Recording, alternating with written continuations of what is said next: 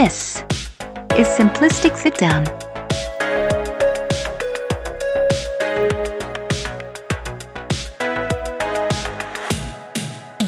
Hey everyone, this is Matt with the Simplistic Reviews podcast for another Simplistic interview. Um, now I have a special guest, as always. My, all my guests are very, very special. Um, but I have um, I had John Brennan on the last interview, and Oh. uh, he uh, definitely told me that I needed to speak to my guest today, uh, Debbie Rochon. She wanted me to roll the R. Roll the R, brother. Roll it. the R. Rochon. So you did a lot better than me. See, I do the throat. You had the tongue actions. Yeah, I got the tongue action.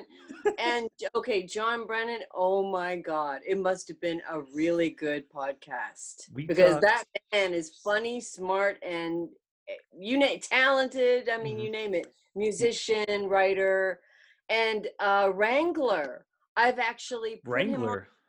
Yes, I put him on to trolls that are attacking Lloyd on Twitter and he shuts them down like it's nothing. But he does it in such a way, you know, like we're talking about like really hardcore people that are on the cancel wagon, you know, Riding he it just- hard. them down like nothing. He's the master. He's the master. He's got he's got a way with words, and uh, yeah, we got we got into that whole thing because um, you know he's he's worked he was Lloyd's assistant for so long, and you know he's known you, he's known Lloyd forever, and Mhm. he just has a, a way with words, and we we went from all directions. I mean, we were talking about everything from just his early days of writing songs about his his girlfriend kindergarten poop in her pants and everything, and uh, the Mm. Muppets to Toxie to Troma to uh, Joe Bob and Last Drive-In and music and everything. It was a delightfully tangent filled uh, podcast that we had. Yes. And, uh, and at the very end, he said, like, "Oh, you you gotta you gotta uh, interview Debbie, you know, because uh, I brought you up." He's like, "Oh, well, Marcus, here, here's your email. Just you know, get in touch with her and let's get this thing going." So he was uh, excellent to facilitate uh, being able to This have you on the show. This, Yeah. intense award-winning episode, right? I, I'm hoping it is. I mean, it's like it should. feeling like it could happen. Keep the faith, Matthew. Keep the faith. I'm trying to. It's it's it's been a it's been a rough uh, you know go at it in in this year of uh, unprecedentedness, if anything. Um, but we're keeping hope alive. We have to keep hope alive in some way. Yep. So I like the fact that you have your, the Terror Firmer poster behind you. I, I noticed that big red that big red uh, that big redhead behind you right there. There it is, right there. So that, that caught my eye right away. So. Will, Will, good. He always brings good vibes. He absolutely does. Um, now, um, I always like to kind of start the show with a little bit of a you know, tell the audience about, you know, who Debbie wrote Rochon really is, and going all the way back to Rochon. Rochon. Okay, tell about myself. Uh, yeah, I mean, I, I mean, uh, you were you're a young a young Canadian girl growing up in Canada, and you know, making it Yeah. big in the U.S. You know, uh, you've had a very storied, long, successful career. Um, so just just little tidbits about you, uh, from yeah, how you got your start to where you are now. Okay, boy. The abridged I- version, if anything. Oh boy, I have to be really abridged. Really, and skip the part about sleeping under a bridge because that doesn't help either. That's another long story. So- it, it adds to the complexity of the story, though. It does. It, hey, listen, uh, uh, tension, you know, drama, Mhm. conflict, these are all good things. Absolutely. Okay, so started out, um, well, you know, regular family. I mean, didn't have a lot of money, but hey, who does? You know, who's very, very few of us come from that sort of background, but Mhm. a, a troubled family. So ended up in basically uh, halfway houses going towards the foster care system, staying with a couple of place uh, like homes before I just took off. I was homeless. I ended up in a movie, um, and I worked on that movie for three months, and that changed my life. So then I studied. I started to study. I had some uh, some focus. I got some jobs, but I also got some jobs because you know I was uh, I had to because I was on Mhm. parole. Oh, And uh, but here's here's the good news. Yeah. Um, I was I was underage, but I had told them I was older than I was because I didn't want them to take me back to the foster care system because it was that bad, abusive, Wow. Okay. Yeah. abusive wise. It was that bad. So I, I mean, what am I saying? I'm saying that back then, not now, but back how many decades ago, I thought it was more um, palpable to spend time potentially in jail than at the foster care houses I was staying at. So anyway, didn't have to, didn't do any of that. But I mean, that was where my head was at. So I got in anyway, spent three months in the movie, loved it, started studying afterwards. Um, then in by the time 84 rolled around, moved to New York, studied more and more and worked with theater companies. And then by 92, 93, started late 80s, started making movies there hmm um 92 93 got involved with Troma and then in the 90s got involved with many different filmmakers and that's kind of like the abridged version to how did you get into the business Just kind of falling into it, starting from an extra and like Yeah. studying, working, and no, moving to New York, which is the, the dream for so many people to work work in the industry. And Yeah. you know, you, you run into Lloyd Kaufman and become uh, one of the one of the more famous Troma actors that that that he's ever had in his uh, in, in his uh, dossier, I guess you can say. yes although he would never if he was on the show he would never mention me because he would mention the um the samuel jacksons the like you know the pickup movies Of course, yeah. put down, but it's sort of like to help Troma. Mhm. It's like, okay, Troma has Samuel Jackson and Kevin Costner from um, Sizzle Beach, USA. hmm And, you know, it's, it's crazy I can name all these movies. But, like, and that's a good thing because that's the right thing for Lloyd to do. But um, within his personal movie world, that's a, a different story. And so you're talking about like a lot of different, you know, artists hmm you know that that are of different um you know oeuvres so to speak like you know whether they be painters or musicians like Mhm. Terror Firmer Yeah. Terror, um has uh some of the most incredible musicians in it i think that that have come out of new york like at least some of them from the Yeah. 90s certainly and that had a lot to do with will keenan Lunachicks toilet boys i mean that's incredible really incredible and that was you know will's doing will's doing so he deserves a lot of credit but nothing but love for Troma you know nothing but absolute love It's uh, you know, Lloyd is such an interesting guy because I, I hear interviews with him all, all the time. I, I I don't even know what I would really say to him in, in some respects if I talk to him because I feel like he's he's he's that perfect part of like crazy but also Mhm. genius at the same time. He's kind of working with a little bit of both those things for him. That he, he could talk to you about anything, and you just might get lost in his history of being in the industry and everything else. Um, absolutely now, yeah what, what was like? he's, What, no, he's a, he's a smart smart man and he is really good at being funny but people often and his whole career i think people have mistaken the funny for who he is entirely Mhm. but in fact he's insanely smart insanely educated Mhm. and it that's just one small part of him is the funny guy and in fact he's like like i said he's I- incredibly smart he's a yale graduate Mhm. he's you know made movies his whole life that you have to be smart to be able to do that to survive Uh, this industry yeah yeah yeah exactly and you know he's made a massive name for himself and you know not everybody gets to say that their movies have become musicals not just in new york but in london all over the world and lots of ex- lots of success i should say. And um you know he's he'll always downplay it for fun but deep down you know he knows he knows.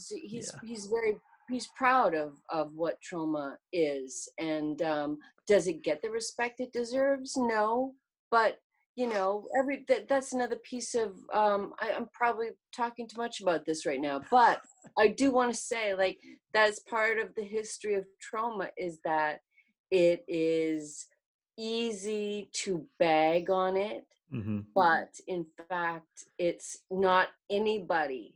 Anybody can make a Troma movie. As soon as, eh, for how many decades have I heard people say, "Oh, yeah," and then you know, a monster comes out and you know just only eats women. I'm making that up, obviously. Obviously, yes.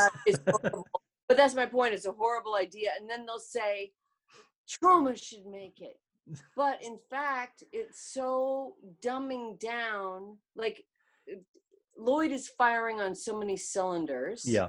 he's having something to say in his commentary politically he's mhm, having fun he's being silly but he's being clever and he's getting a message across and he's making people laugh and he's shocking people all at the same time Yeah. so I'm sorry, but the dumb idea doesn't automatically go to Troma. It should probably stay with you and you should make it. It's not a put down. They should make it. Yeah. But- make your own damn movie, right? Yeah, exactly. But you know what I'm trying to say with all this. Yeah. Well, I, th- I, yeah. Well, I always feel like it's kind of like it's it's to your point, kind of like the slap in the face a little bit, where it's like you automatically associate a Troma film with, I, I mean, lowbrow, low class, dick fart jokes, you know, sex, And- this. And they're in there too. And Yeah, of that's course. in Yeah. but yeah. But it's it's done in a way that it's so over the top and ridiculous that the, that's the point of it that look at all these other over the top and ridiculous ideas that everybody else has. So we're going to do it the Troma way and Right. kind of shove your face in it a little bit saying yeah we can do this but we can also be very smart about it as opposed to just you know the schlock that you think we've been doing for the past damn near 40 years you know That's right. Exactly. I mean, what are you saying with your movie? Anything? Nothing? Well, then no, then you didn't get it. Yeah. But that's okay. It's, it's like, you know, thing if somebody just likes it for the silliness, that's okay too. If you are, you know, supporting and streaming or buying the movies and and you're somehow supporting the system and you know, he'll never break even on his movies. He spends half a million dollars or quarter million dollars making the movies. yeah He's never going to make his money back ever, ever. Even though people always say, and the other thing that gets me, I'm really going on a tangent now. Matthew. we were, we were trying we were trying to avoid this but i'm just going to let you roll with it at this point debbie roll with it. one, more- one more point, and then you're going to have questions from now on. The other thing that gets me crazy, because I, I've told, as you know, and I've told you, hmm quarter of a million to half a million dollars he spends on his movie, and it doesn't go to paychecks, as we all know. hmm Okay. So when people say it's another two cent movie from Troma, that is about the stupidest thing that I've ever heard because of what I've just told you. Yeah. So again, stupidity, no research, nobody's like looking to see if you're gonna, you know, if you're gonna take something down, Mhm. that's fair. You can hate something, that's your Yeah. business. Mhm. You, absolutely, 100%. But at least be educated in what the hell you're saying, people. Yeah. Don't Well- like it because you don't like it. But anyway, Matthew, go. Well, that's the internet for you. I mean, I talked to John about this too, where it's you know the the internet has, and I'll repeat myself, kind of, uh, kind of not verbatim, but close to it, that the internet has given everybody the voice to basically go on Twitter, or Facebook, Instagram, whatever your you know 4chan, whatever your your avenue is you want to get on the internet and talk about things and have an opinion, whether it's educated or not. And you know, we talked about it, you know, kind of off off the air, like you know, having John be the, the the troll wrangler a little bit for the people that are just, well, your movie's stupid because I don't like it. It's like, ah, well, that can almost be exhausting to read comment after comment after comment after comment like that. And uh, it, it it almost seems like you know Troma was kind of like a lightning rod for that.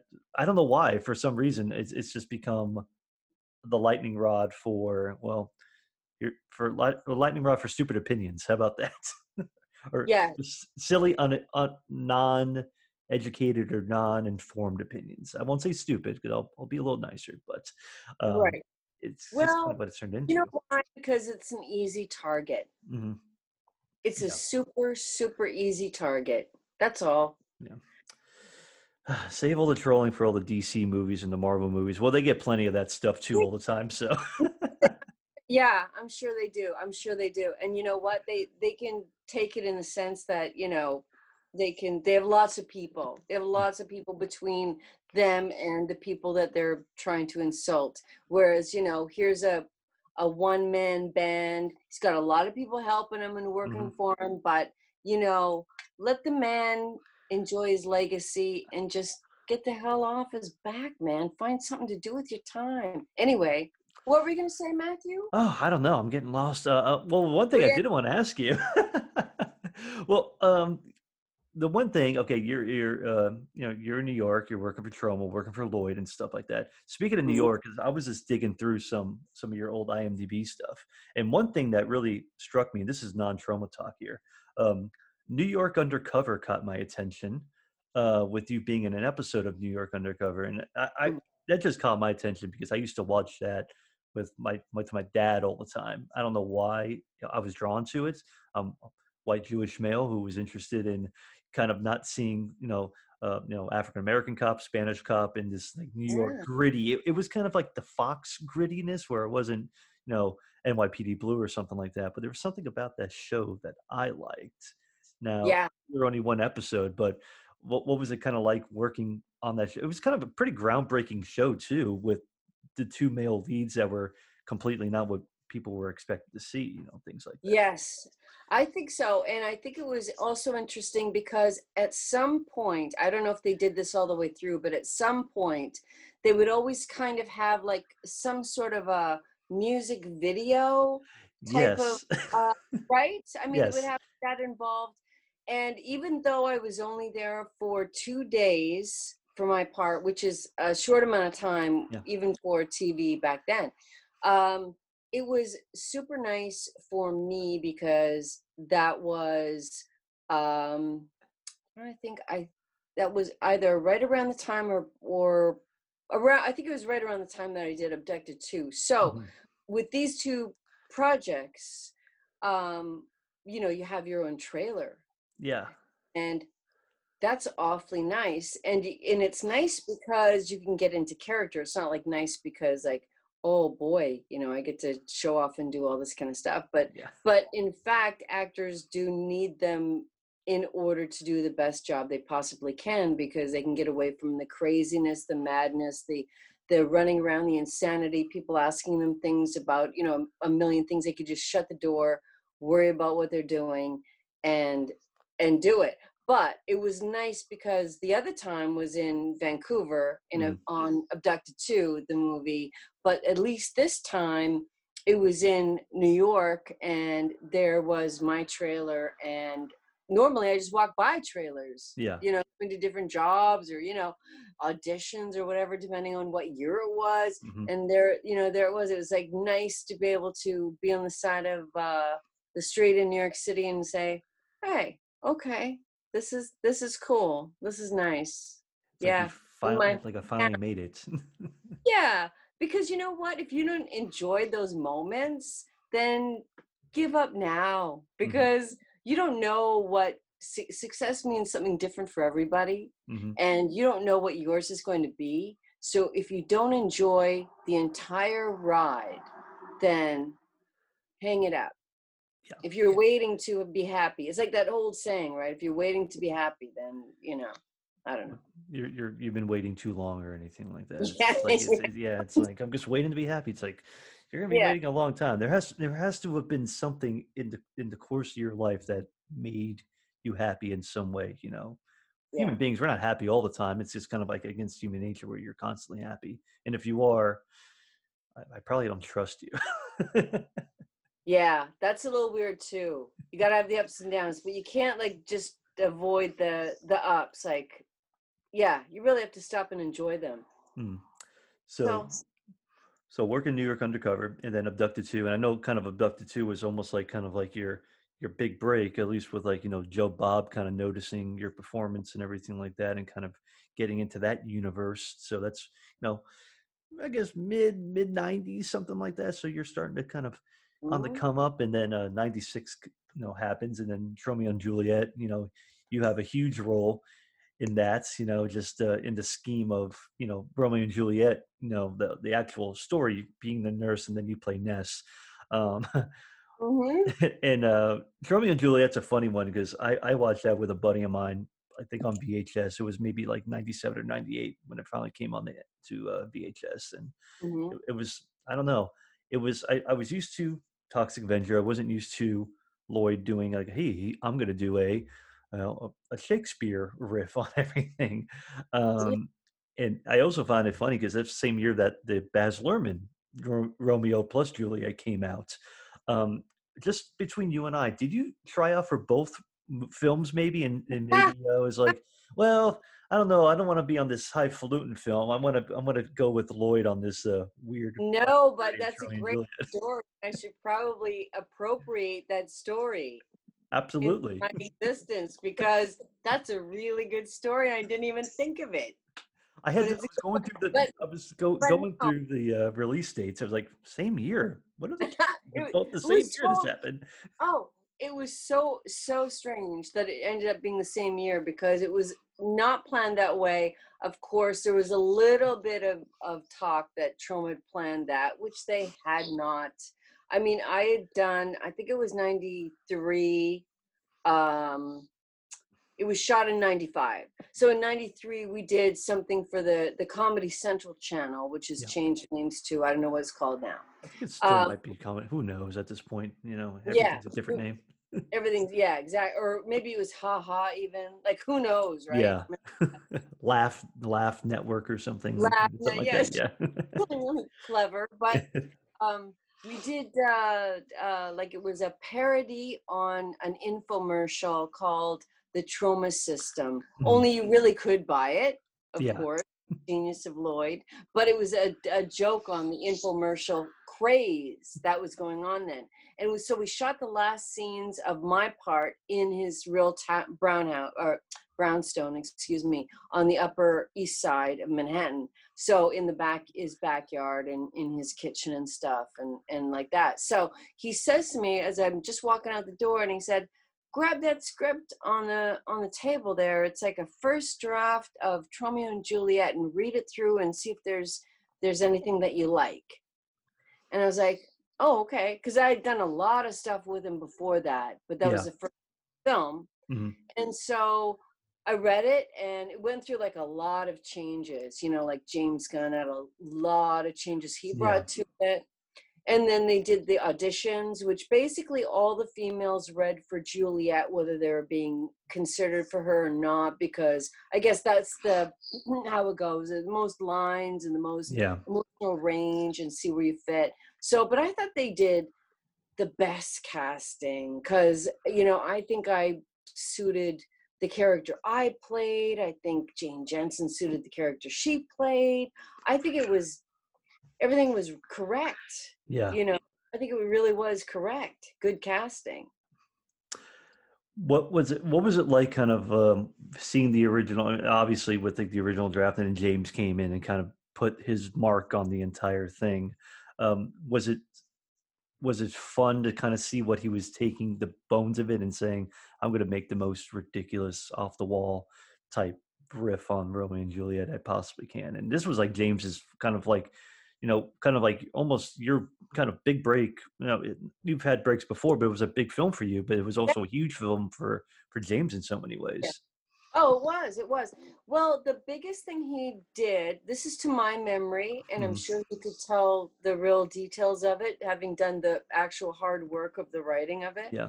Um, I think it just went from um, Lloyd's vision, how amazing it was, uh, something like that. Um, James just did a great job on the uh, on the script and kind of making it his own and you know yeah, doing it. Yeah, he really did. And like I said, he brought in, like I said, he brought in people from Chicago. Like um, he had like a group that he liked to work with back Mhm. there where he was from. And yeah, it was just, it was like a very serious group of actors, like really, Mhm. really.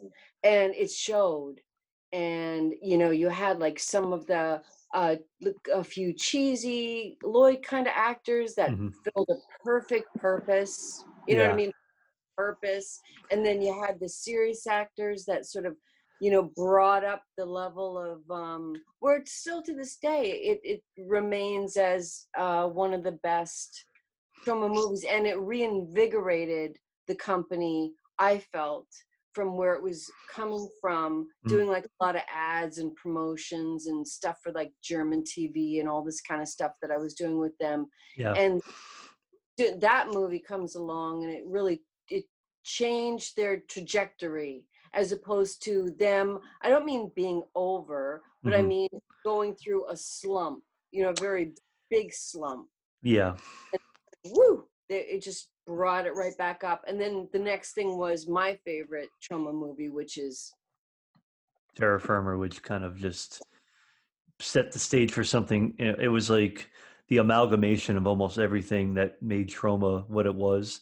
But Yeah. then with Tromeo and Juliet, kind of gave it this step of like, oh, well, I could take these guys a little bit more. They're not just the Toxic Avenger, you know. It's not just Toxies. It's like not Troma, but it's like Toxie films and stuff like that. It's right. different exact- thing right there. Yeah. 'cause I mean, I grew up with all the Toxic Toxic Avenger and uh, Sergeant Kabuki Man stuff. It was like, oh, this is like silly schlock superhero stuff. And then Mhm. Tromeo comes along, and then Terror Firmer comes along, and then kind of off to the races with some of the stuff later on with you know Poultrygeist and you know Mm. kind of leading right up to you know Shakespeare's Shitstorm, the the latest uh, from Troma, which you you you play a part in that as well too. What uh, Yeah. what's what, what was the biggest takeaway from you? Because Tromeo and Juliet was a I want to say tame. I guess probably tame by comparison when you compare it to you know Shakespeare's Shitstorm. you know, that's that's Well, putting putting it mildly, I'm sure. Putting it mildly, I would say that uh, Shakespeare's shitstorm is pretty nonstop, like really, really nonstop. Um, yeah, we don't worry about like we introduce people, Mhm. but we don't worry about them having, you know, really. Um, well, I don't want to say character development because that's really the fun part of it all, isn't it? Yeah. but um uh, there's not a lot of it only where needed like you have the the love affair between the two young people Mhm. and that they they have their scenes Yeah. and you have uh monique dupree who does this amazing job and we spend some time with her and her Mhm. history but everything at the same time is also making a point yeah. you know in this environment that we live in now and so it, it's not really a movie that you want to spend too much time with every character or every scenario you know Mhm. getting into the, the depths of it or the background of it you you wouldn't everything you need to know is right there Yeah. so yeah it's uh, from there it just like you know goes goes ape shit Yeah. Well, definitely shit. Pretty much it's everywhere. everywhere, everywhere. Oh my God. Everywhere. And just when I thought I had done everything on a Troma movie that I could go through, um, not even talking about on screen, my friend. After the shit storm, Mhm. literally, like the shit coming down, yeah. it was i mean it was like it was so hot that summer in new york. It was like just it was gross when you were in clean clothes out of the shower. So when the shit that horror like it was a good mixture because Doug Sakmann made it so it was like Mhm. it smelled nice. There was nothing wrong with it It looked But it horrible, was but it smelled okay. yeah smell smelled good you know props to, to doug of course and uh but it was like gross and sticky and everything stuck together because there was so much sugar in it right? Hmm and um i guess the most humbling experience of the whole thing and maybe from every single Troma movie ever hmm was going outside after the scene taking your clothes off and getting hosed down by a pa with a hose that's like to the side of the building cold water Yeah. and just being hosed down. That was it. That that's summed up everything and i was like this is where we at. Okay we're at this right here this moment in time and it's kind of perfect Yeah. kind of perfect because you know what? If i never do a Troma movie again to end on this note it's like you can't beat it. You no. can't beat it. That's it And the PA's like, man, I get to hose down Debbie and all these other people. It's like this is the best PA job I've ever had. It's I this is it's like finally I'm in control. I have the hose. This PA can do everything I want. so true so true crazy but we were shooting at like you know a bar a bar that had like two different huge sides to it but no there was no you weren't getting in any vehicles going to where you were staying in that so you had to be hosed down oh my god A little little look behind the, uh, the the curtain of uh, what really went down during uh, the production uh, of Yeah. uh, Shakespeare Shitstorm. Gotta hear hear for hear, this is a first alert thing, folks. You're on you're not going to hear this on any other interview or any other podcast. So No. And you know what? It wouldn't surprise me completely if there wasn't some PA somewhere that had video of this. I'm just saying, like, you know, in this day and age, I wouldn't be like thrilled about it, but at the same time, it's like, you know, it's entirely possible. Well, the, the, this, I, I assume, I assume uh, Lloyd writes. He runs a pretty tight ship and everything like that too. But I mean, but is it kind of Oh, like a lockdown production where it's like no phones, no this, no that type of thing? So somebody snuck, No. snuck a little bit of a photo somewhere, maybe. Knows? Yeah, oh, I'm sure. No, he was like, video. This is all going to go behind the scenes. It's fine. Go find sa- He was, no, he was like, it was considering the subject matter of the movie. hmm he was equally encouraging of people to take video pictures whatever the hell you wanted to do Yeah. if you wanted to videotape your rehearsal you go ahead and videotape yourself in the rehearsal and post it and like he just embraced it Yeah. completely and i think that you know the the times of holding sacredly onto images hmm unless there is like a true reason for it. yeah. I think, you know, unless you're in the multi trillion dollar movie making business, I think those days are gone. And Yeah. whatever, you know, vibes and, and, and interest in words you can get out by any means, go for it. Yeah. I mean, it's not like you're you're spoiling something. It's like, oh, it's a major spoiler anymore, or something like that, where it's Mm. like nothing Yeah. on the sets, you know, type of thing. Yeah. Now, uh, um, and now and bringing bringing up kind of like what Lloyd's kind of work ethic, what he does behind the film. I I, I remember watching uh, the Cursed Films documentary on Shudder, and they talked to Lloyd about how he's very very careful and protective of the actors, just due to you know films like you know um, uh, what do you call it, Twilight Zone the movie, where you know you have you know bad practices or bad you know you're not Mhm. following rules or OSHA rules or something like that. And it seemed like Lloyd takes that super fucking serious. That the protection of his actors is paramount to him. It Mhm. seems a lot of ways. paramount seriously because of many reasons number one he doesn't want anybody to get hurt it's not worth it it's just a movie in the best sense possible like you know it's no offense to the movie but it's you know the person is the person number one number two he wouldn't be able to live with himself if something happened to somebody like even just you know getting maimed in some way. Yeah. and three you would get sued. Like it, it just there's no angle of it that is okay unless you're a sociopath. If you're a sociopath then you're okay. Like i've i've worked with sociopaths and they're Yeah. okay as long as they get their shots and they get Mhm. their press and they get their fill in the blank yeah. everything's great right but no he's he's he's got a lot of angst and he he would never be able to live with himself if something happened it, it yeah he, he wouldn't He's been on too many sets and seen too many accidents. I'm sure other people being involved with it too. To your Yeah. point, not being able to, uh, you know, live with that sort of resp- like being responsible is paramount. Not living the responsibility of having somebody injured or worse than that. So Mhm. I respect that about Lloyd. He's- a he's a good egg. That that Lloyd Kaufman. He is. He really is. Like, you know, like I say, known him since 92 and like any really good solid friendship, it's it's been crazy. And um if I say up and down, I mean that in the best way possible because only actual real friends and not just business friends, but Mhm. actual real friends like go through stuff. Yeah. And yeah, and that's why I love him because he is him. You know what I mean? And and and you know, there's been no there's no fakery between us. You know, there's no no bullshit, Mhm. pretending fake business shit. If you know what I mean. No, If I've sworn enough for you to get what I mean. I love. I mean, you can you can swear as much as you fucking want. This is what Yeah. this is all about, so it's perfectly fine. well, you you you might swear about some of some of the next questions. I, I have a few fun ones, but um, one of the main things, you know, you're you you've been also in the sphere of Fangoria for such a long time as well too. I mean, Mhm. you were trailblazer for them. You know, you had one of the the, the first female, you know, the first female written column for Fangoria. You know, when, the with first one. Nats with Diary Diary of the Deb.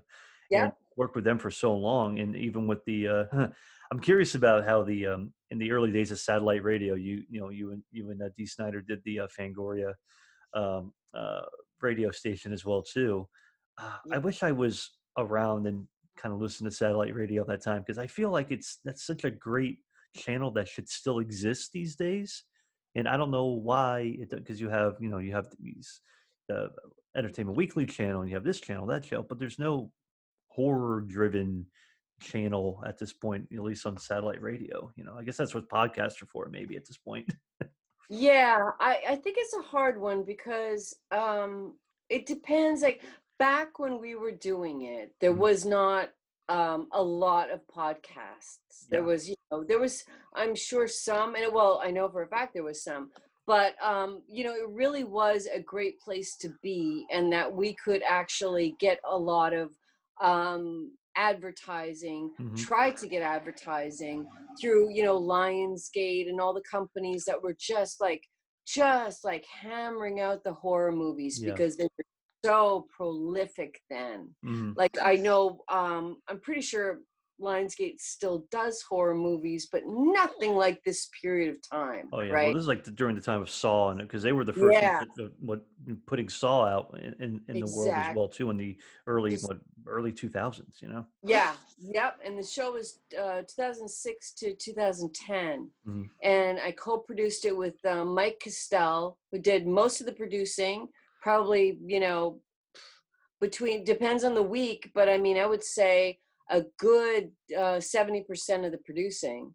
And I would do as much as I could. I would have to, um, you know, prepare for the show in other ways Mhm. um but yeah he i can't give him enough credit is is what i'm trying to say really is like you know the amount of work he put in and and like this was his first radio show not to do too much of a tangent on mike castell Mhm. who his nickname on the show was hostel like the movie Yeah. and um but you know he came from like an nfl producing background so when he came on i had already done a lot of radio of course dee had done a lot of radio Mhm. and i had to get him to the point where mike it's not like the, these perfect reads and as a matter of fact these these awkward insane moments are kind of the gold and so he had to kind of relearn but he do, he did because he's such a good producer and Yeah. by the end he was just he knew exactly like you know what we were going for just to set up the right situation with the right people having a conversation and that something would go awry and that would end up being the best part of it anyway Yeah. so uh, but yeah it was a magical time i don't know if there's uh, i certainly think with Shudder and all the channels and everything that it's Yeah. possible but i think there's there's so many podcasts at this point i don't know if uh a place like Sirius XM would have an entire channel just for horror. Yeah. Hard to say. Hard to say. I, mean, there's- enough it was. Ex- uh, let me just tell you something. I think a big part of it, though, was it's very expensive Oh, and- yes.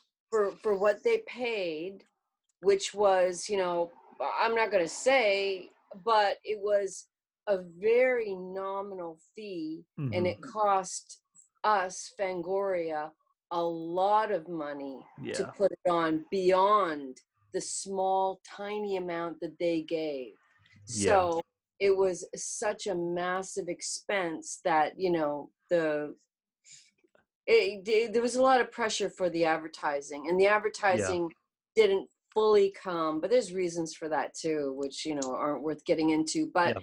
it was it was a great show for four years that's all it was Yeah. fun it was fun because I know I know friends that have, they've done like radio gigs and everything with Sirius, where they they've lived in New York, and it's just a, pretty much a constant rotation of hosts, hosts, hosts, and yeah, the fee is nominal because you're not really so reliant on advertising; it's more reliant on the subscription base and how many people are paying monthly fee and everything like that. You know, I've been I've I paid for satellite. I've been paying for satellite radio for a good four or five years at this point. I mean, I always call them once a month, and I won't go on a tangent on satellite radio, but once a year, I always say like, "Hey, uh, I'd like to keep my same uh, subscription because I don't want to pay fifteen dollars a month. You know, I'm comfortable in the seven seven or eight dollar range most of the time. So, but uh, Right.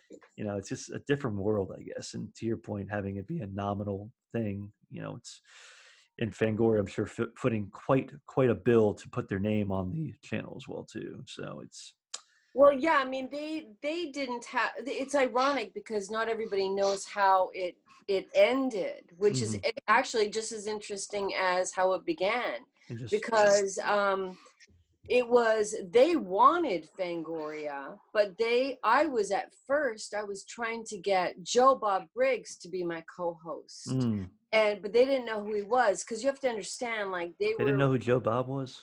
Okay. no no interesting. no.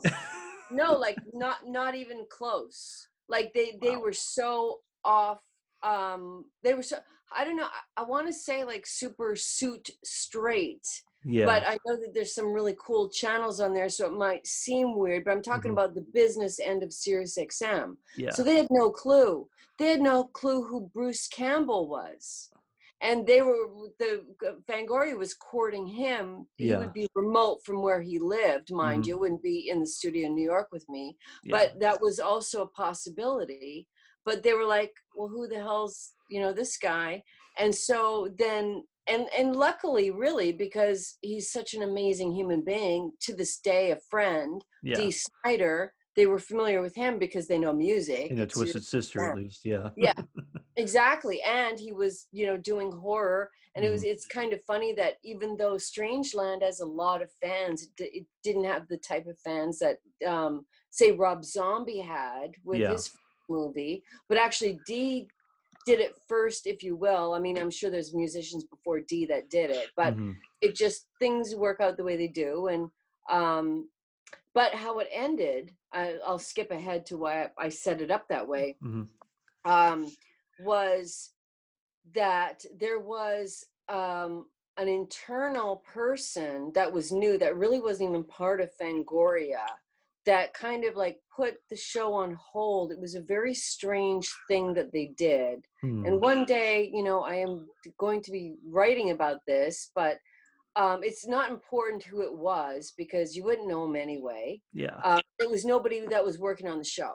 So, I mean, it doesn't matter Mhm. but they just like out of this weird power control thing uh paused it and what happened was Sirius wanted us to continue so bad that they ran reruns holding our spot Mm. for literally six months six months of Wow. rerun It's a lot of courting back. Yeah. yeah and so like th- that's that's how much that they enjoyed our show and liked our show and so we knew what we put in because like i said again for the the minimal amount that they put out the amount that we put in because we wanted like a stellar show Yeah. like a stellar show with people all the time all over the place like 10 15 minute interviews turning Mhm. around turn around turn around live bands all this kind of stuff like a big show that Yeah. we would all be proud of and that would do well and it had nothing to do with um, it being canceled by Sirius. It was quite the opposite. They probably did everything they could,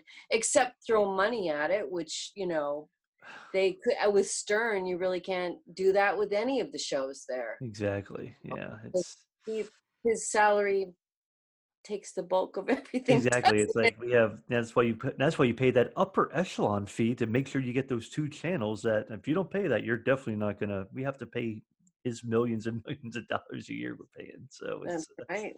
That's I mean, right. I mean, he's the one that kind of launched him in the stratosphere in a lot of ways. So That's I can't. You know, it's. No, you can't. No, you can't. You Yeah. can't. Can't complain because he really did. Like without him doing that, there wouldn't be that, and I wouldn't have been on with D and with Mike making the show. And so, I mean, who can complain? I certainly am in no position because it stands as a fantastic memory, amazing memory.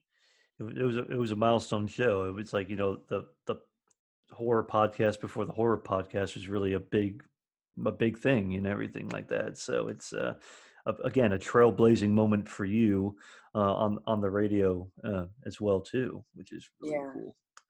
Um, now, one thing I've also noticed, like going through like filmography from you, you've you've never been one to go into the mainstream of films very much. So you're you've always been very in, like staunchly independent about independent horror, counterculture, things like that.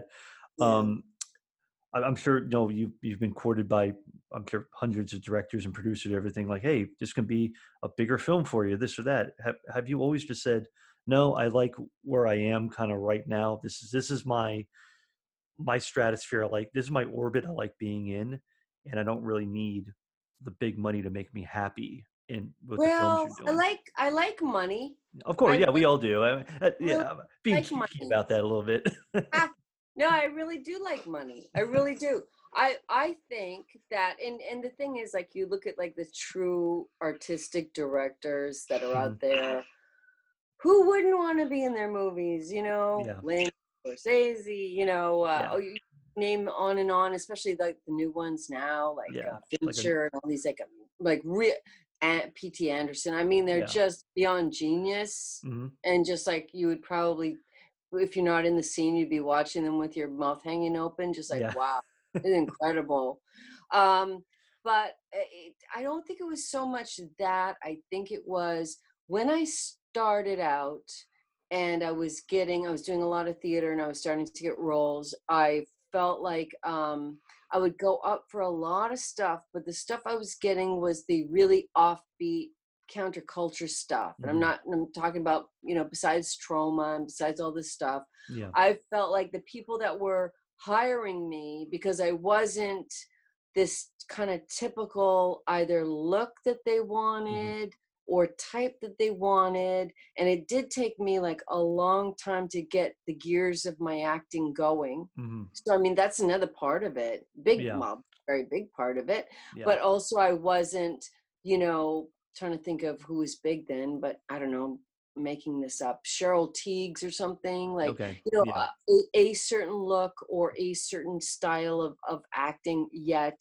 And it probably wasn't until the mid late 90s where I started to really like I'm I'm one of these people that I just I, nothing's ever come easy for me. Mhm. So including whether it was, it's writing or or acting or something, it's like we're talking years of going at it yeah. before seeing some success and Mhm. some good stuff, you know yeah. and that's why um you know it was never like an, uh, an overnight thing for me like i would never um uh book the say really big things and then by the time i was more ready for that i found that i didn't like working with certain business type of people and mm-hmm. i really enjoyed working especially in new york with the more art people Yeah. so it kind of like it wasn't de- by design because I I love like especially now now is a whole different world. You have American Horror Story. You have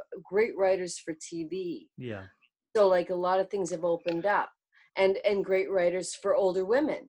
Mm. So so many things have opened up. So I would never say never, but I would say that you know when I was there was so much exploitation being done and being you know filmed and having to go through that and then going through like uh you know it was fun no regrets never any regrets ever Yeah. You know you got to do this all very punk rock right no regrets You, you But, you know- you can't have regrets.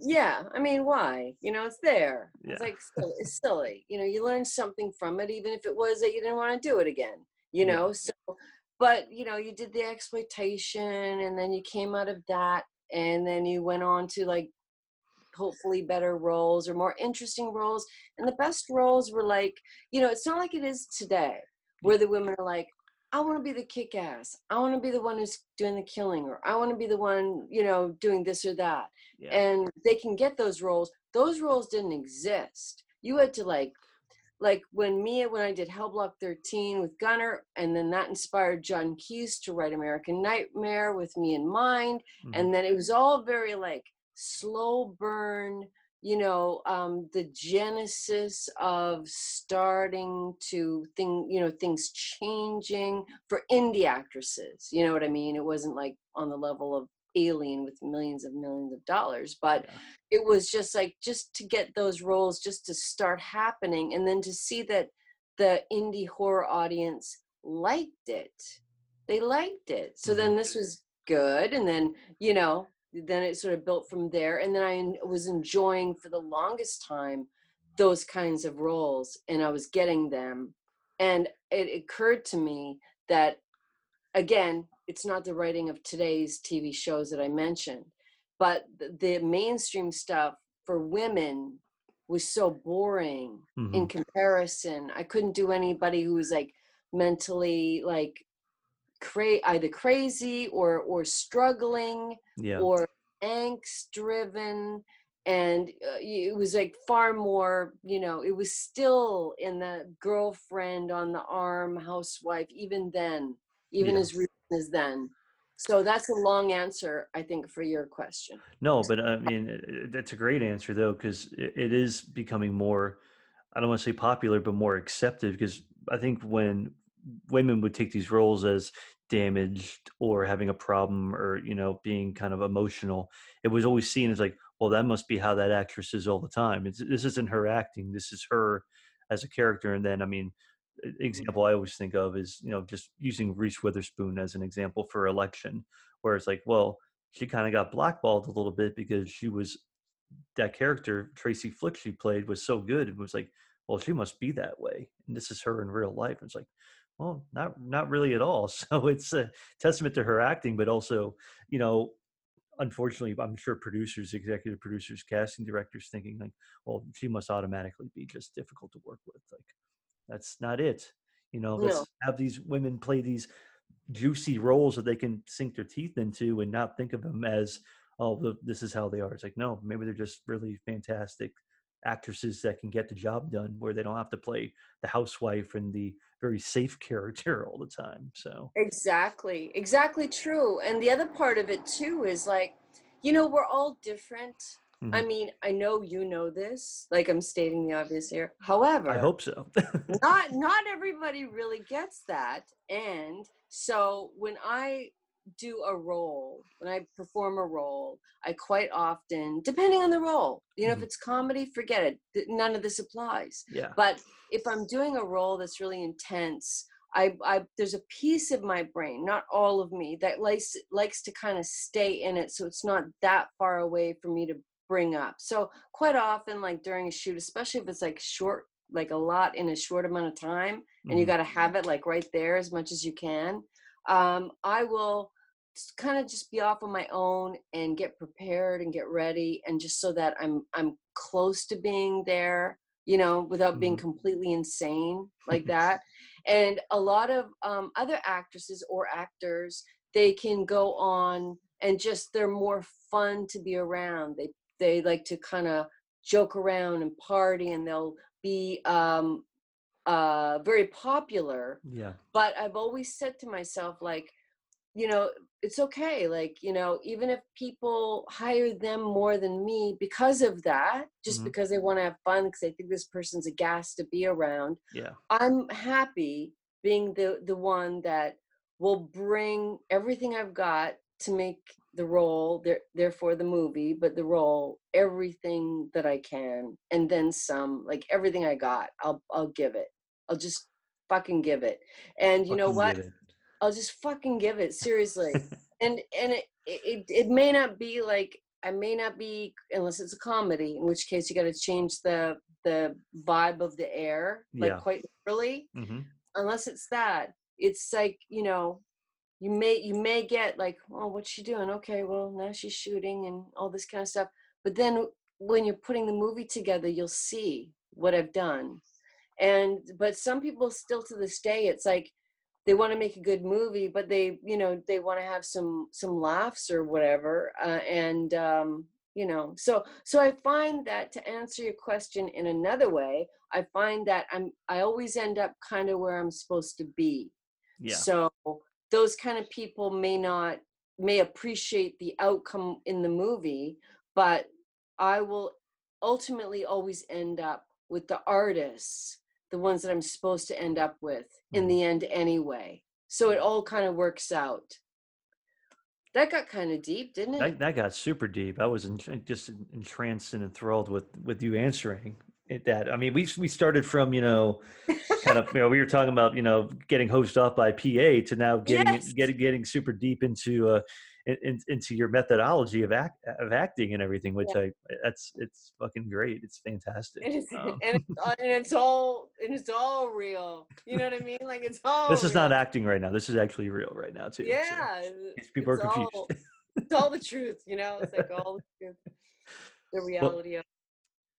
Well, Debbie, it's it's been great chatting with you. Thank you for taking the time and being candid and having having fun and just kind of going going through everything for your t- times growing up in Canada, the Troma to, you know, what you're what you got going Get on. for hosed down. Yeah. Precisely, Yes. that's exactly what it is. for our art, Matthew. This is for the art. Art. It should always be for the art. It should never be about, you know, anything else. We need more people to realize that. And hopefully we're getting to that point now where it's like, look, there's inclusion for everybody. There's a role for everybody to play and nobody should have to sacrifice any part of their emotion or themselves to get Yeah. get a role that they deserve then they can play a role. Exactly. Well put, Matthew. And by the way, I I, want to say on on air, I just want to say how great you are because it's been this past week has been a little bit crazy and you've really put your schedule around to um, facilitate mine. And I Oh. thank you very, very much for doing that. I it's you know at the end of the day, um, I like to interview people. Uh, I'll, wait as long as I have to sometimes for for the right interview, and I Mhm. know it's worth worth the squeeze more more times than not. And uh, I appreciate you working your schedule out with me and joining me for about an hour of just talking about your history and the industry and uh, just answering my stupid questions. Because at the end of the day, if I can if I can have somebody come on and answer my dumb questions, that's that's that's a win for me most of the time. Well, you know why we both won? Because you may, and I underline may, have had stupid questions, but I've had more stupid answers. Oh, okay. So we're just gonna keep going lower at this point now. Yes, who's who's stupider at this point? Stupider, stu- the the stupid answers to the better questions. I thank you for that, for putting up with them. well, so thank I mean, you again, Matthew. the interviewer's job is to is to deal with the stupid answers.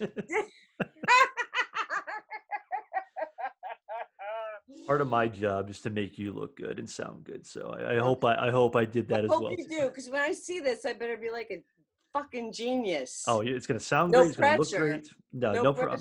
Don't worry. I mean, I've, I've I've been married for seven years. There's been pressure for a long time, so it's uh, okay. now perfectly here we go. perfectly fine.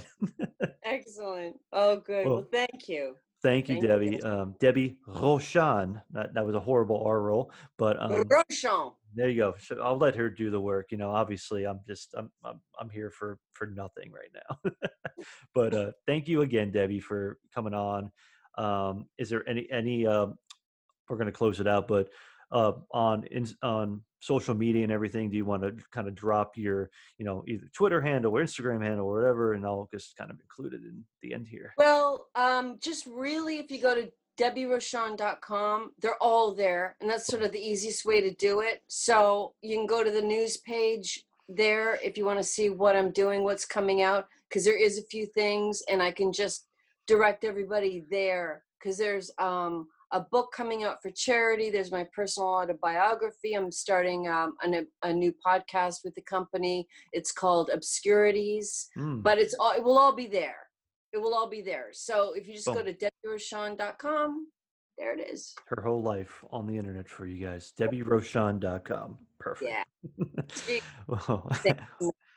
Well, thank you once again, Debbie. Uh, this is another simplistic interview uh, with the very talented Debbie Rochon. And uh, again, thank you so much for joining me. And that's the end of this interview. We'll see everybody for the next one, whenever that comes out. Uh, everybody, have a good night. Thanks for listening to Simplistic Sit Down. For more interviews, reviews, podcasts, and commentaries, visit simplisticreviews.net.